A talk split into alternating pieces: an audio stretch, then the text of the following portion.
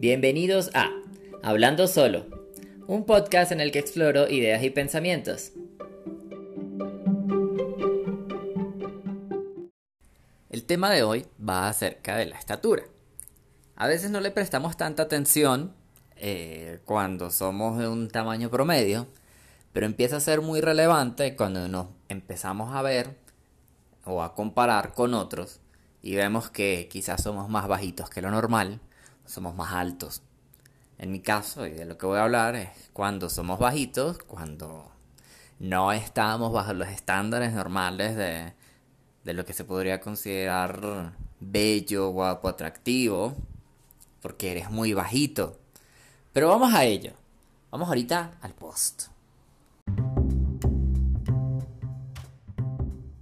El post. Así como cuando uno es pequeño y la pared es enorme.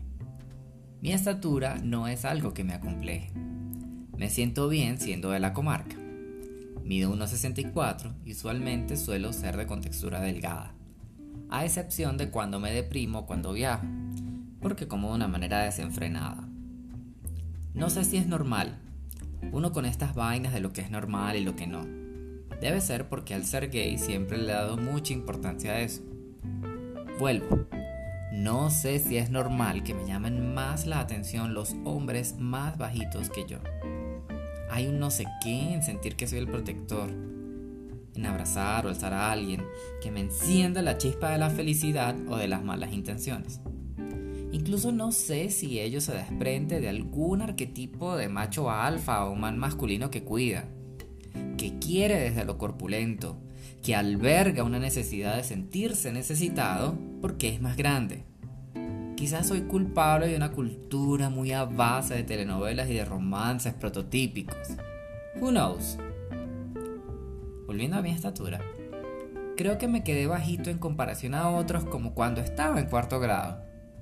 Comencé a mejorar mis calificaciones y dejé de crecer tanto como los demás. Luego tuve el estirón de séptimo grado, pero ya los demás me llevaban mucha ventaja. Así que crecí a mi medida, sin presiones, y valiéndome huevos si otros iban más arriba. Entendía que había cosas que no podía controlar, como mi altura. Luego, en algún momento empezaron a salir referencias de que hay actores, actrices, cantantes, jugadores, políticos y demás profesiones de famosos que eran más bajitos que yo.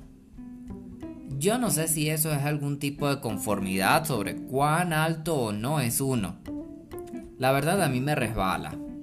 ¿Qué importa que Jennifer Aniston mida lo mismo que yo? La cuestión es que uno es tan bien consciente de que uno no es tan alto. Cuando fui a Perú, noté que todo el mundo pertenecía a mi mismo piso térmico, que en Colombia también son más a mi medida y creo que será similar en Ecuador y en Bolivia. Ya veremos.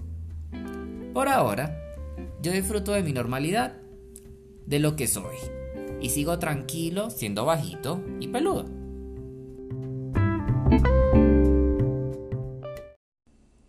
Bueno, hablemos de esto de la altura. Este no, no creo que sea un tema controversial. Pienso más bien que es un tema muy, muy normal o que hemos normalizado muchas veces eh, pues dependiendo de la edad, ya quizás no nos aflige tanto como en algún momento lo hizo. Eh, y creo que eso también tiene sus etapas. Yo creo que, que en sí, también como que tiene que ver mucho con la adolescencia, ¿no? Como eso de adolecer y vaina. Eh, yo creo que la primera vez que yo noté así como que, que había una diferencia fue cuando yo estaba muy chiquitico, que estaba en el colegio. Y, y yo sentía, ¿sabes? Que a los, a los muchachos, bueno, no sé si a todo el mundo, ¿no? Pero en mi colegio nos organizaban por orden de estatura. Y a mí, bueno, al principio, yo me acuerdo que en los primeros, primero, segundo, tercer grado, yo no era el primero de la fila, sino que yo quedaba como de tercero o cuarto. Claro, no éramos tantos niños, éramos como siete, ¿no? Eh, de los hombres. Entonces, ah, y aparte nos separaban por sexo, en una fila las niñas y en otra fila los niños. Y en la fila de los niños había nada más como siete niños y yo quedaba como de cuarto, entonces digamos yo no me sentía tan mal. No. Yo sentía, bueno, ahí voy. No estoy ni tan alto, pero tampoco estoy tan bajito. Resultó que, bueno, con el pasar de, los grados, pues había menos niños y yo iba avanzando en la fila hasta que quedaba de primero. Claro, eso resulta un poco cruel cuando tú eres el niño que usualmente llega tarde al colegio y es muy obvio que, que nunca estás o que no llegas porque no estás de primero. Entonces era muy fácil notar para mis maestras que yo llegaba tarde y pues me regañaban. Pero eso para mí, yo creo que pues si lo hice de chiquito, pues ya de grande, pues es como difícil quitárselo uno, ¿no? Entonces, bueno, yo siempre he llegado tarde, un poco tarde a las cosas. Pero bueno, así es la vida, ¿no? Así es la vida de las chiquitas. Eh, pero bueno, no, a lo que iba es que sí, eso se empieza a notar ahí, eh, en el colegio, en esa fila, donde empieza, te empiezan a hacer saber que usted es bajito y que como usted es bajito, usted lo van a ver más porque ahí va de primero. Y no sé qué tipo de, enseñanza manda eso, porque no es que uno lo haga sentir cómodo. A mí no me hace sentir, no me hacía sentir bien yo estar de primero ahí simplemente porque era más bajito. No sé, es raro. Y fíjate que lo mismo me pasaba en bachillerato, porque era exactamente igual. A mí me tocaba organizarme por orden de estatura. Claro, yo muy difícilmente en bachillerato logré estar en una fila porque yo llegaba muy tarde. Incluso yo no me, yo no, yo no estaba, no llegaba a los himnos. Cantaban el himno del, del, del país en la mañana. Y no sé qué, todos patrióticos. Y a mí eso primero me aburría un montón y segundo yo no quería, porque ¿por qué yo le tengo que rendir pleitesía cantando un himno ahí nacional que realmente no es como... Mm, no sé, yo nunca crecí con esos sentimientos nacionalistas que de cantar himnos, no, no sé por qué, pero no. Incluso todavía lo siguen poniendo a las 6 de la mañana, a 6 de la tarde y a la medianoche. Pero, pero bueno, yo no, eso no me va. eh, y volviendo a la estatura, yo me distraigo muy fácilmente. Volviendo a la estatura, yo creo que es una cuestión de, de que uno también a veces se siente como, como afligido. Eh, o se siente como tocado, como, como que lo molestan a uno por eso, ¿no? Porque uno no es tan alto. Eso quizás no te sirve mucho si, si no sé, si quieres, qué sé yo, dedicarte a, al básquet o, o, a cosas que realmente impliquen que necesitas tener altura. una persona que trabaja en un supermercado y que nada más la contraten para alcanzar cosas altas. Sé que eso no existe, pero bueno. Eh, el punto es que eh, eso hubiese también sido un buen nombre para el podcast. El punto es que. Pero. Eh, lo otro que pensaba en relación con mi estatura es que tiene relevancia en otro punto de la vida que es cuando saca ciertos documentos. Por ejemplo, cuando yo fui a sacar la cédula de ciudadanía en Colombia, imagínate que eso ahí lo ponen, lo colocan como, como un referente. O sea, a ti te preguntan cuánto mides. No te miden. Bueno, al menos a mí no me midieron. A mí me preguntaron cuánto mide usted. Y yo, bueno, 1,67. Y yo no mido eso. Yo me añadí 3 centímetros ahí de gratiñán. ¿Por qué? Pues porque yo no tenía idea que eso tenía una implicación. y resulta que sí. O sea, fíjate que es uno de los documentos que te intenta analizar de alguna manera que la cédula de Colombia se obtiene únicamente cuando tienes más de 18 años y no se cambia nunca en la vida. O sea, sin, significaría eso que tú no creces más en tu vida después de los 18, porque eso es para identificarte a ti. Entonces, si eso dice que tú mides 1,60 y luego creciste más, porque, pues, no sé, algo pasó en tu organismo y seguiste creciendo, ya tú no eres esa persona. En teoría, ¿no? Según las leyes de la lógica y del raciocinio. O tendrías que tú, muy honestamente, ir a cambiar tu célula y explicar que la quieres cambiar porque seguiste creciendo, que no sé si es una razón normal, yo creería que no, que la gente no va a cambiar eso. Eso también me pasó en Argentina. Saqué el, el DNI y resulta que ahí ponen tu primera residencia. Entonces, bueno, la residencia en donde tú estás, ¿no? Y, eso sale allí. Entonces, para mí también era raro porque yo me mudé como cinco veces y en teoría, y lo dice la página, cada vez que tú te mudas tienes que sacar otro documento. ¿No? Y volver a pasar todo eso ir hasta la Antártica, es que así se llama el, lugar de, migraciones allá, como la calle. Eh, tienes que ir hasta la Antártica, que eso es lejísimo, ¿no? Si te nombran la Antártica y usted imagina ya frío, nieve, soledad, una guerra así de caminata, de pasos. Y la verdad sí. Pero yo creo que el, momento de migraciones lo trataré en otro podcast. Eh, el punto es que yo fui y cuando me sacaron por fin el documento, que eso fue una batalla terrible, eh, decía mi dirección, la primera dirección. Y yo sabía que yo me iba a mudar de ahí porque eso era un Airbnb. Entonces yo, hmm, yo bueno, yo espero que allá no llegue absolutamente ningún otro documento. Pero bueno, nada, ahí estaba mi, primer DNI, eh, dice todavía esa dirección, que yo pues, hmm, eh, ni idea. Pero bueno, nada, eh, en teoría la gente debe ir a cambiarlo cada vez que se, que se mude. Igual que si la gente crece o, decrece en Colombia, pues tendrían que sacar otro documento. Pero bueno, estas son curiosidades de la vida que dicen los documentos de identidad, ¿no? Eh, de los países. Pero bueno, creo que allí importa, ¿no? Allí importó eh, cuando saqué ese papel y luego volvió a importar, creo que sigue importando, en el tema de salir con alguien. ¿no? En las aplicaciones para conocer gente. ¿Por qué? Porque usualmente la otra persona o uno se interesa por saber quién es el otro. Quién es el otro de manera como piensa, quién es el otro de manera como, como se viste, eh, qué le gusta, qué no le gusta, cuánto mide, cuánto pesa. O sea, uno tiene que hacerse una idea de con quién está hablando, más allá de las fotos. Porque imagínate, y eso yo no sé por qué, quizás es mucho por pena o por sentir que, eh, no sé si es como alguna cosa de la autoestima, pero mucha gente cuando no se siente con el peso correcto se toma puras selfies que no dejan ver el cuerpo. Entonces, cuando tú no dejas ver el cuerpo y tú estás en una aplicación de citas, tú no tienes idea de cómo es la otra persona, ¿no? Yo creo que una de las aplicaciones más responsables con la comunidad es Grindr. Eh, luego explico por qué.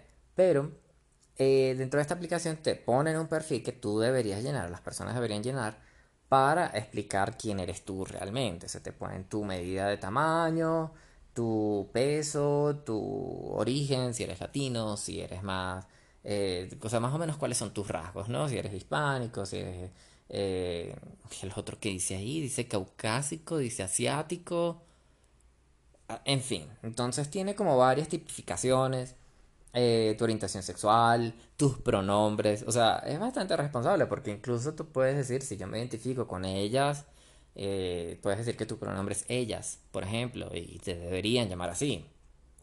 Se deberían referir a ti de esa manera porque ya está explícito en tu perfil. Antes de que alguien te salude, lo puede leer. Entonces, eh, nada. Allí también dice la estatura. Claro, mucha gente, por lo menos en los contextos que me ha tocado, no suelen leer el perfil. Entonces siempre te preguntan cuánto mides. Y yo, pues a mí no me molesta, o sea, pasó de molestarme. Yo creo que en algún punto sí yo era muy sensible respecto a mi altura, porque yo crecí en Venezuela y la cuestión allá era que uno... Yo siempre sentí que el país era sumamente plástico. Plástico en el sentido de, la belleza, porque importaba muchísimo. Importaba más que tú fueras muy atractivo que que tú fueras muy inteligente. Esa fue siempre mi lectura. ¿No? Claro, yo vivía allá siempre que fui adolescente, o sea, yo no tuve una vida de adulto responsable, grande allá, o por lo menos todavía no la he tenido. Pero esa era mi lectura, eh, sentía que, había una, ni siquiera puedo decirlo como un mercado, sino como una sociedad, como un pensamiento generalizado en la sociedad que te hacía pensar que todo tenía que ser bonito, que tenías que ser atractivo porque si no, no eras nadie. Entonces, o quizás fue mi propia obsesión que me llevó a eso, no tengo la más mínima idea. Pero lo que sí sé es que mucha gente con la que yo salí sí era mucho más alta que yo en Venezuela y yo siempre era el bajito. Yo me sentía que yo no encajaba dentro de ninguna ningún estereotipo de la sociedad ni, ni dentro de la comunidad en general. Yo me sentía siempre como el enano. Entonces, para mí eso tampoco era como muy agradable, ¿no? Eh, quizás cuando estás más jovencito, 18, 19 años, no es tan grave porque te sientes como, como el pimpollo, como el, como el niñito, como el carajito, como bueno, él es el menor de la relación, ¿no? Cuando sales con alguien.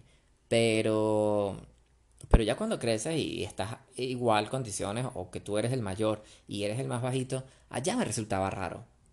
Sí, quizás tampoco tenía la madurez como para asimilarlo, pero, pero sí me, me chocaba de alguna manera. Entonces buscaba era como relacionarme con gente que también tuviese el mismo tamaño para no sentirme mal yo. Imagínate todos esos traumas que uno se, se colaba en esa cabeza, ¿no? Pero bueno, fíjate que después, eh, pues cambié de país no sé qué, y me di cuenta que en Colombia, pues yo tenía muchos más rasgos físicos en común. O sea, ya la gente no era tan alta, ya la gente tenía como más eh, mi color de piel, eh, tenía más mi color de ojos. Y los raros eran las personas blancas. ¿Sí? En Venezuela son mucho más comunes, a pesar de que nosotros somos mucho más caribeños. O por lo menos en la capital, las capitales, ¿no? Si lo refiero a capitales, en la capital de Caracas es muchísimo más caribeña que Bogotá. Porque Bogotá pues tiene como esa, esa cuestión de la montaña, del frío, del sol picante, que, que son muy distintas las características, ¿no? Pero acá, a pesar de eso, eh, la gente tiene el, el color de la piel es un poquito más oscura. Mientras que en Caracas yo sentía que la mayoría de la gente, a pesar de que el calor, el sol, la cercanía con la playa, etc., la gente era mucho más blanca. Y yo sentía que se valoraba muchísimo más eso. Que alguien era más atractivo simplemente por ser blanco, imagínate tú. Pero, pero sí. Eh, era, eh, fue mucho como yo lo concebí, como yo lo vi, como yo lo entendí. Dentro también de los círculos que me tocó vivir y pasar. Eh, y volviendo a la altura, sí que me decías el color de piel. volviendo a la altura, también es una cuestión de que acá en Bogotá la gente sí era como más chaparrita. Ya no eran tan altos, ya no era el mínimo 1,80, no, el 1,75 mínimo, sino que acá ya el 1.60 era algo que tú podías ver y que era normal y que no era sacado de, de un cuento de hadas, pues. Aunque yo a veces sí me sentía así, muchas veces me sentía como de la comarca, porque era chaparrito, porque soy bajito. Entonces, entonces sí, yo creo que ahí comencé como a, a socializar un poco más o a soltar un poco más ese, como esa es que no sé cómo describirlo, como esa mentalidad, como ese precepto que yo tenía, como e-, esa atadura en cierta parte, que, te que me sujetaba a algo que yo no podía ser totalmente libre o yo no podía sentirme parte del conjunto porque yo era siempre un elemento alterno, un elemento que, se sacaba de la, de la ecuación. Entonces yo estaba siempre fuera de ese paréntesis, marico, terrible, a mí me supaban era después, yo no me sumaba en, en el momento principal, nefasto, ¿no? Pero bueno, eh, yo llegaba, yo llegué a esa conclusión de que, bueno, me sentía mucho más cómodo. Y luego, eh, luego yo creo que le empecé a perder el, el, tino a eso hasta que volví otra vez a la, a la cuestión de las citas y otra vez empezaron a preguntar acerca de la edad. De la edad, no, del, de, la, de la altura, de la estatura. Y entonces era una cuestión como que, bueno, yo no quiero que a mí me digan que no o sea, que no me quieren conocer simplemente porque yo voy a ser bajito. Y yo creo que son esas cosas de del crecer, del vivir, que, que a veces no te permiten como como sentirte cómodo con quien eres, ¿no? Hasta que realmente te empiezas a aceptar a ti mismo. Hasta que encuentras los espacios para saber que tú no estás mal, que tú estás bien, que todo lo que te rodea, según lo que tú has construido con tu esfuerzo, e, es algo que es de admirar y el hecho de que tú seas bajito o no, eso no te limita en absolutamente nada. Y que eso es algo muy preciado y, que no todo el mundo sabe valorar. Cuando uno trabaja, trabaja y digo trabaja no como, como trabajo de, de ir a trabajar, sino como cuando uno construye su propia vida, ¿cierto?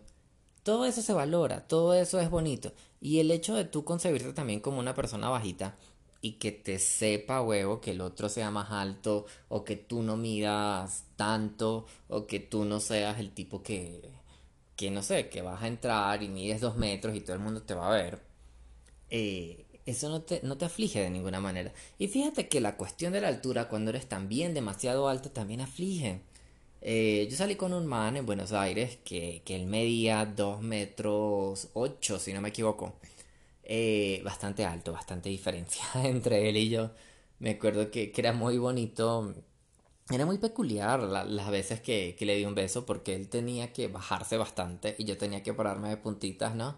Y entonces era muy, muy estereotipo de, de cuento de hadas donde, ay, sí, yo en tacones invisibles y él ahí bajándose del, del caballo, que no había caballo, sino que él era muy alto y bueno, nada, del pico, la vaina. Entonces, pero sí, o sea, era muy cómico y la gente que es muy alta también me comentaba que él también en cierta parte se, se achicopalaba. ¿Por qué? Porque cuando él estaba creciendo, y también la parte de cómo se, cómo se sentía visto, cómo se sentía percibido por los demás, era como el arguirucho, como el man que era el espagueti, como el, el, diferente porque era demasiado alto, el que siempre le decían que tenía que jugar básquet, el que siempre lo encasillaban con ciertos estereotipos. Y yo creo que nadie se salva al final, ¿no?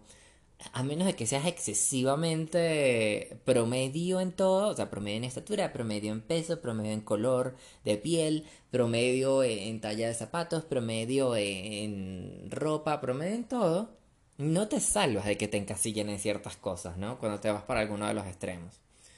Eh, pero, pero nada, son cosas de la vida, que pienso yo, eh, que a veces nos, nos tocan de alguna manera. Para mí, luego, fíjate que otra cosa particular que yo empecé a ver fue cuando eh, por noticias o qué sé yo, por noticias, reportajes, blogs, eh, por cositas de, Instagram, estos posts que salen, que empezaron a referirse a la altura de los famosos. No sé si eso fue un boom, si fue una tendencia, yo no tengo la más mínima idea. El punto es que empezaron a referirse a la altura de los famosos. Y yo empecé a descubrir que mucha gente que es muy buena y reconocida en el mundo de la farándula, eh, resulta que tiene una altura bastante bajita y bastante similar a mí, incluso algunos más bajitos que yo. Y me pareció muy particular. Por ejemplo, si tú te hablas de la, de la Kristen Stewart, de la de Crepúsculo, te das cuenta que ella es rebajita. Si te hablas de la, de la Cameron Díaz, también es bajita. Del Tom Cruise, ese, ese chaparrito, ese chiquitico. O, de la Nicole. Bueno, no, creo que la Nicole no es bajita. Bueno, no tanto. La que es bajita es la que. Ay, la de Big Little Lies, la compañera. La. Ay, ¿cómo es que se llama esta mujer? La Reese Witherspoon, tú sabes. Imagínate que, sí. No, y esta gente que además agarra y le pone un artículo a los famosos. O sea, eso es como para saber que yo te voy a hablar en modo chisme. Pero es que es terrible, porque uno podría ser la reconocida actriz Meryl Streep. No, ¿cierto? Y tú sientes que estás en otro tipo de nota. Pero si yo te digo, la reconocida actriz, la Meryl Streep, eso ya a ti te da otra entonación, a ti te da otra vida, eso a ti te lanza para otro lado. Pero porque te lanza para el sofá con un cafecito y a levantarse pulgar, porque usted va a escuchar chisme, mi amor. Pero sí, el hecho de tú ponerle los, los artículos a, a, las personas te da un tono mucho más, eh, si se puede decir, coloquial o de conversacional, si se quiere, pero muchísimo más de confianza. Entonces te permite a ti como, como saber así como que le estás golpeando con el hombro a alguien para contarle algo. Y alguien que es cercano y alguien que le importa lo que estás diciendo. Además, ¿no? Pero, pero sí, eh, volviendo al punto de, los artículos, ¿no? Eh, no, de los artistas y de las personalidades, es que sí, empezaron a salir muchas noticias acerca de la altura de, de, los famosos, incluso una que me que recién había escuchado cuando escribí el post fue acerca de Jennifer Aniston. Resulta que, que la Jennifer Aniston te mide el 1,60 nada más. O sea, es muy bajita, incluso es más bajita que yo. O sea, es como si yo la pudiera abrazar y yo fuese el alto. O sea, imagínate tú qué cosa. Soy más alto que Jennifer Aniston.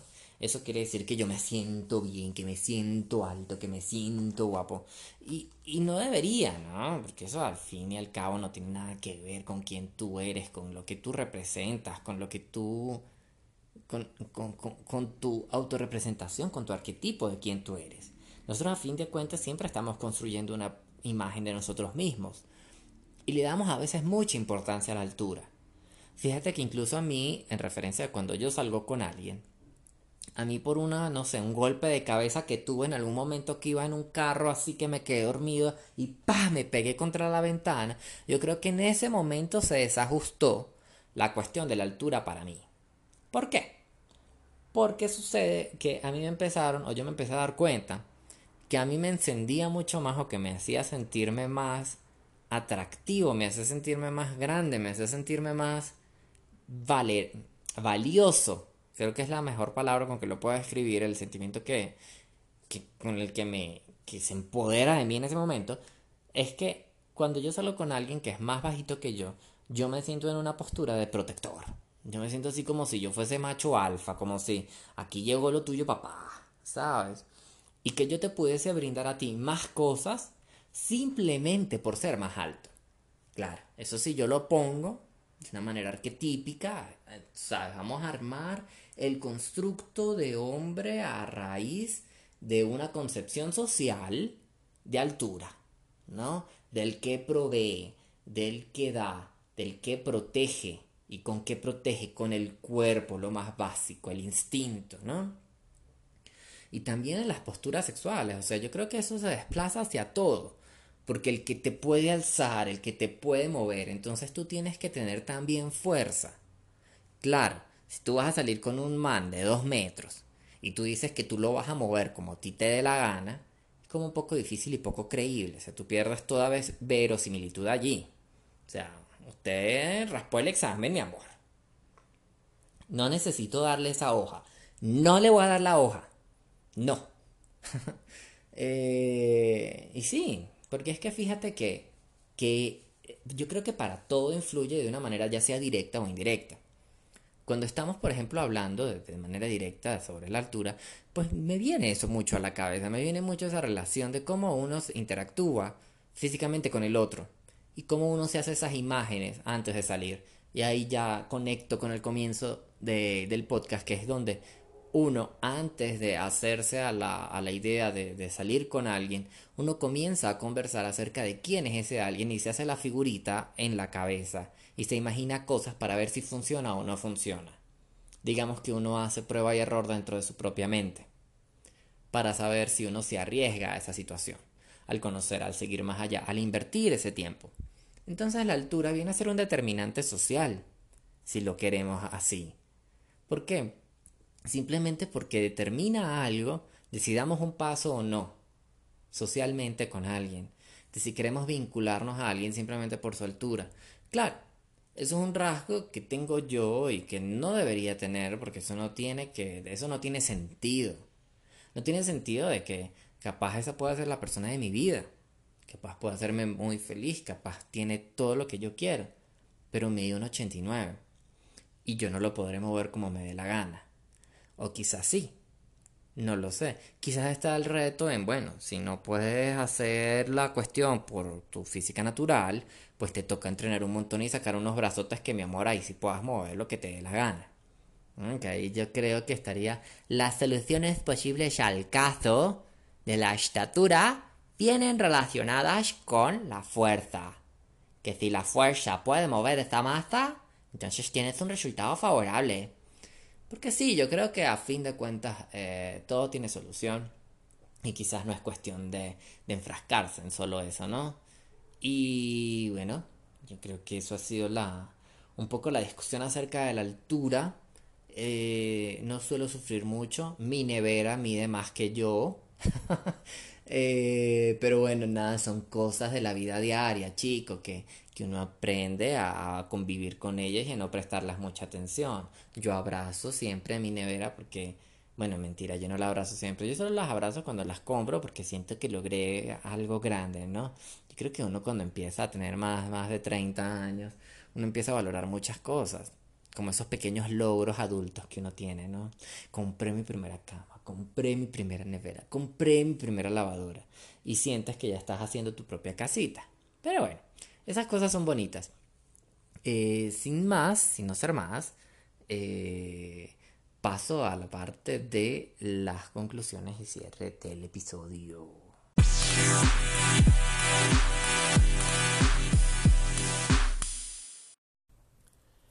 Bueno, el, cierre como conclusión de por qué, por qué grabé este episodio, él nace, si ven la foto, soy yo saltando, pegando un salto grande en una pared que era enorme, era enorme, era muy, es muy bonito el sitio, es en, es en Boyacá, eso si no me equivoco fue en Villa de Leiva, eh, si no mal recuerdo, creo que sí. Y eh, resultó que yo me sentí muy chiquitico en comparación con la enorme pared de piedra y me puse a reflexionar acerca de lo que es la altura y qué tan pequeños somos. No desde la parte filosófica de, ay, qué pequeño soy dentro del mundo, dentro de la sociedad, no soy sino un gramito dentro de esta arena. No, sino algo mucho más eh, físico corporal de mido 1.64, bro, y soy enano. Entonces, y ajá, y ajá, y entonces, ¿qué hacemos con eso? ¿Cómo te has sentido tú con eso de ser bajito, no?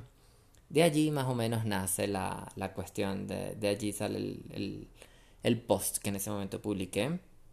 Eh, me gusta, me gusta sinceramente ser bajito, yo como que ya le agarré el gustico a, a desentonar en ciertas cosas con la sociedad. Como que uno termina por, por hacerse el especial, ¿no? Y, como por, por tenerle ese, ese gustico ahí a, las cosas distintas, diferentes. Y bueno, eh, eso ha sido el episodio de hoy. Muchísimas, muchísimas gracias por escuchar si has llegado hasta acá.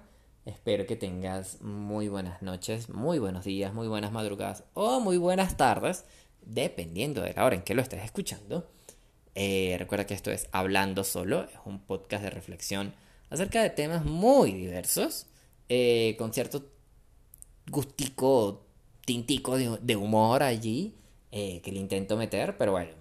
y no olvides por favor seguirme a través de mis redes sociales, arroba Osmar Pena en Instagram eh, donde puedes encontrar todos estos posts de los cuales te hablo, los cuales son la referencia de portada de cada episodio y donde puedes leer también eh, allí los, pues, los contenidos que tiene cada uno, ¿no?